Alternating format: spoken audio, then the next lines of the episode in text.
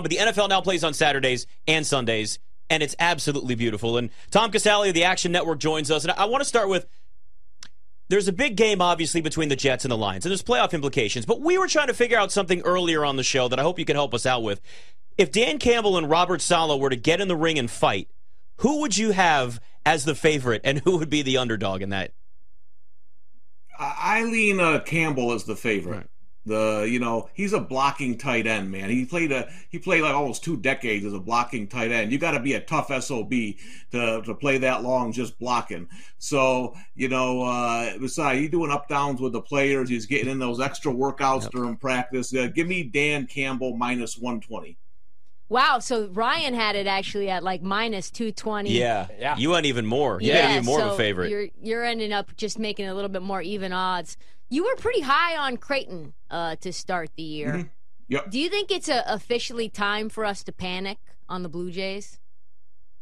Yeah, I think so. Here's the thing with Creighton, and I even wrote about this before the season. They lost two of their top three scorers from last year. Not a lot of people brought that up when they were telling you how much they love Creighton. So a slow start wasn't wasn't beyond the realm of possibility for me. But a slow start meant like nine and three. You know what I mean? Like maybe get tripped up here or there against some better teams. They're going to be six and six before Christmas. Uh, okay, now let's look at them. Right? Okay, one of their best players has been out with mono. He hasn't played for a while. You can use that excuse, but they just don't look good. And one thing I didn't do entering this season that maybe I got to start putting in my handicapping they're all making a lot of money. a lot of kids on Creighton are making bank right now, right? I don't see a ton of effort out there. I just don't. Uh, you know, McDermott's teams are usually well coached. They play hard. They don't always have the most talent, but they fight you every night. That's the thing that's missing for me. So maybe these kids coming over from South Dakota State making all this money they don't look that good to me right now. They got to listen, anything can change. Obviously, college basketball is all about March, but this team has a long, long ways to go before they're any kind of national title contender. Yeah, Tom, another team in the Big Ten that's been a little bit of a disappointment is Indiana. And tomorrow they're six and a half point dogs against Kansas on the road. The total's 142 and a half. Any looks here? I like Indiana a little bit with the points. On paper, this is a pretty even matchup. Both teams do their do their do their offensive business in the paint. Both teams defend the paint well. You know, I give Kansas a slight edge for playing at home, but six and a half seems a little much. I know Indiana is better at home than on the road, but I just think they match up well. Uh, remember, Kansas is still a younger team. They lost some guys from last year's championship team. Uh, they they played a pretty tough schedule so far, but something tells me Indiana is going to play a tough game. See, I like Indiana more as an underdog. Like I don't I don't want to lay 12 or 13 points with the Hoosiers. I don't trust them in that spot. I kind of like them when the pressure's off and they're getting they're getting over a possession. This is over two possessions, so I like the Hoosiers plus the six and a half. Where are you when it comes to the best team in the country right now? Because we've certainly had a lot of movement to the top of the rankings this year. I mean, KenPom's got UConn ranked number one. A lot of people are really starting to jump on the UConn bandwagon. We've talked about that a little bit on this show. Purdue's number one right now. There's Houston certainly in the mix. What do you see? Right now, I'd have to say it's UConn. They've played the best on both sides of the ball. I think Houston is probably the best team. I, I would go UConn one, and then I would go Houston.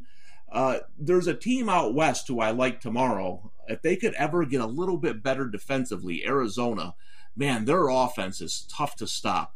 Uh, they score and score and score. Now, sometimes they let you score and score too. so if they can ever tighten up that defense by March, I think uh, they could make a run. But top two teams for me right now: one UConn, two Houston. Let's talk a little bit about uh, this UCLA Kentucky game uh, because they play at MSG at 5:15.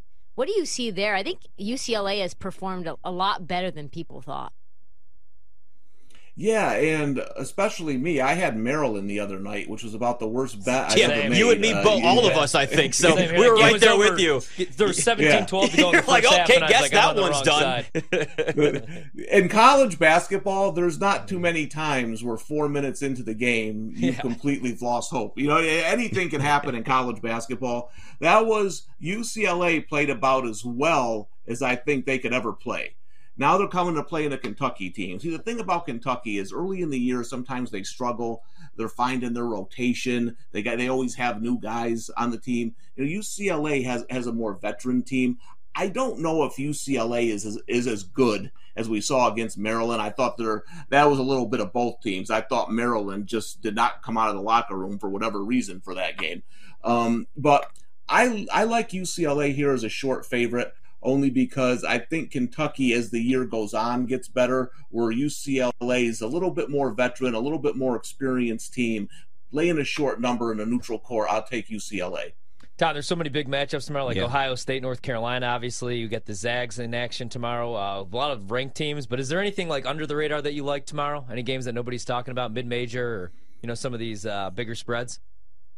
Yeah, well, I do like Arizona um, in the night game. Uh, I, Tennessee struggles to score. The two ways they score are uh, shooting a lot of free throws and they dominate the offensive glass. Arizona doesn't foul much, and they're one of the best defensive rebounding uh, teams in the country with that size. So I think at home, laying a short number, I like Arizona. Maybe a little bit further off the, the track is, uh, you know, NC State and Vanderbilt. I still don't think NC State's getting enough respect.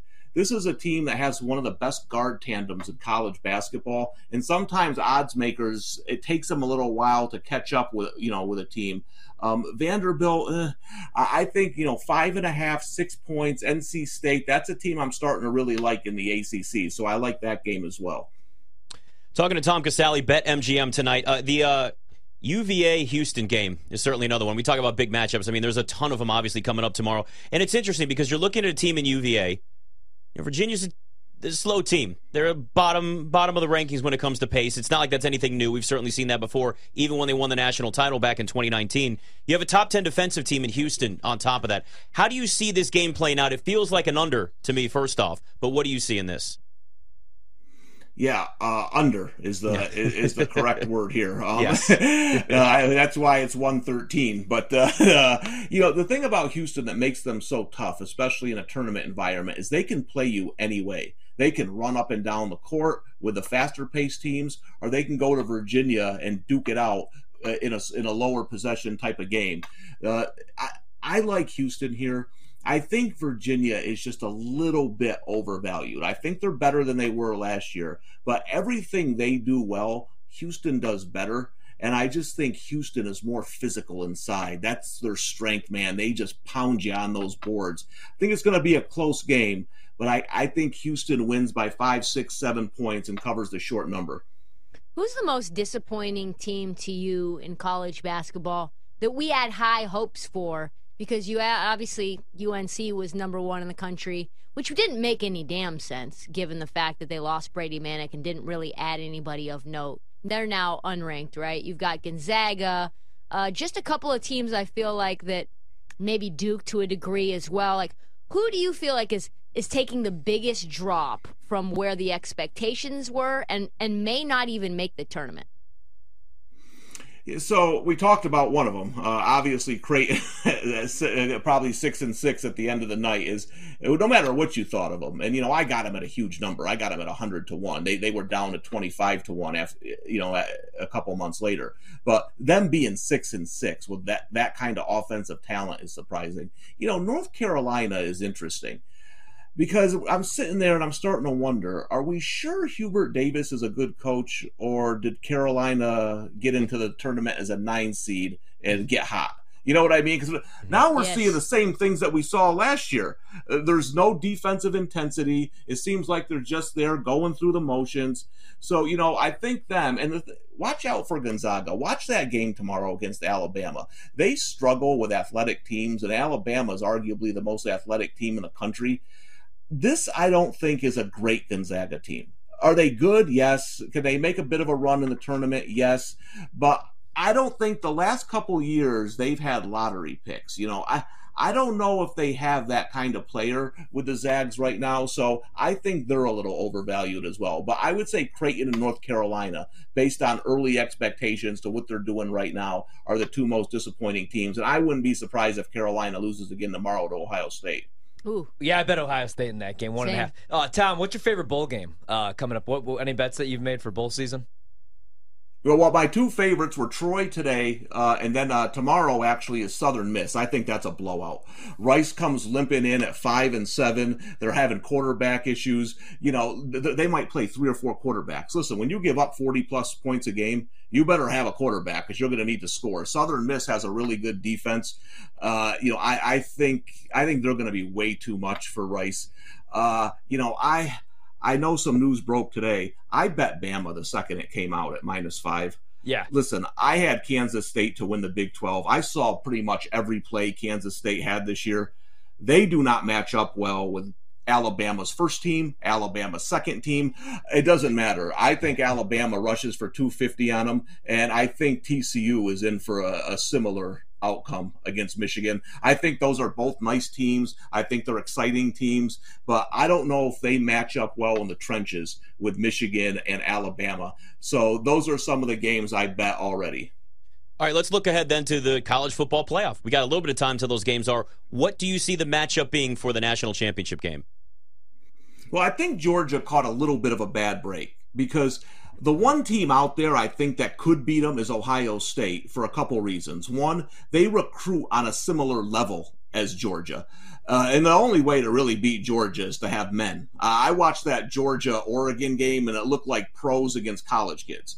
So you know it's it's hard to match up with Georgia. Now Ohio State has some has skill position players that Georgia hasn't really seen. I think Georgia's going to win this game, but I wouldn't be surprised if the Buckeyes gave them a run.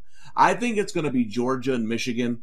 I think Michigan will give them a run only because they have the best offensive line in college football, but it's a lot to ask to play that style against this Georgia defense. I think Georgia plays two closer games this year, but I still think they win the national title. Tom Casale of the Action Network, great stuff. Also agrees with us. Dan Campbell would win in the fight over Robert Saleh. I that, still think Robert Saleh would give him a hell of a fight. Uh, Dan Campbell's just—he's just know. so Robert gritty. Saleh's mean. You're minus yeah. two twenty. I don't know about yeah. that. I, yeah. You're going to make minus two twenty. I'm taking Saleh. Right? Actually, actually plus one seventy. Hold, hold, on, Tom. We got about thirty seconds. Mike Vrabel against Dan Campbell. Ooh. I made Vrabel a minus one twenty favorite. Now listen, I covered the Patriots. I seen Vrabel inside that locker room. I take him over anybody. That's a mean dude. he was, uh, yeah. He, I, I, I got Vrabel over anyone else in the in the NFL right now. Yeah, I think we've all kind of agreed on the yeah. same thing. Yeah. Thanks, Tom. Appreciate it. Thanks, man.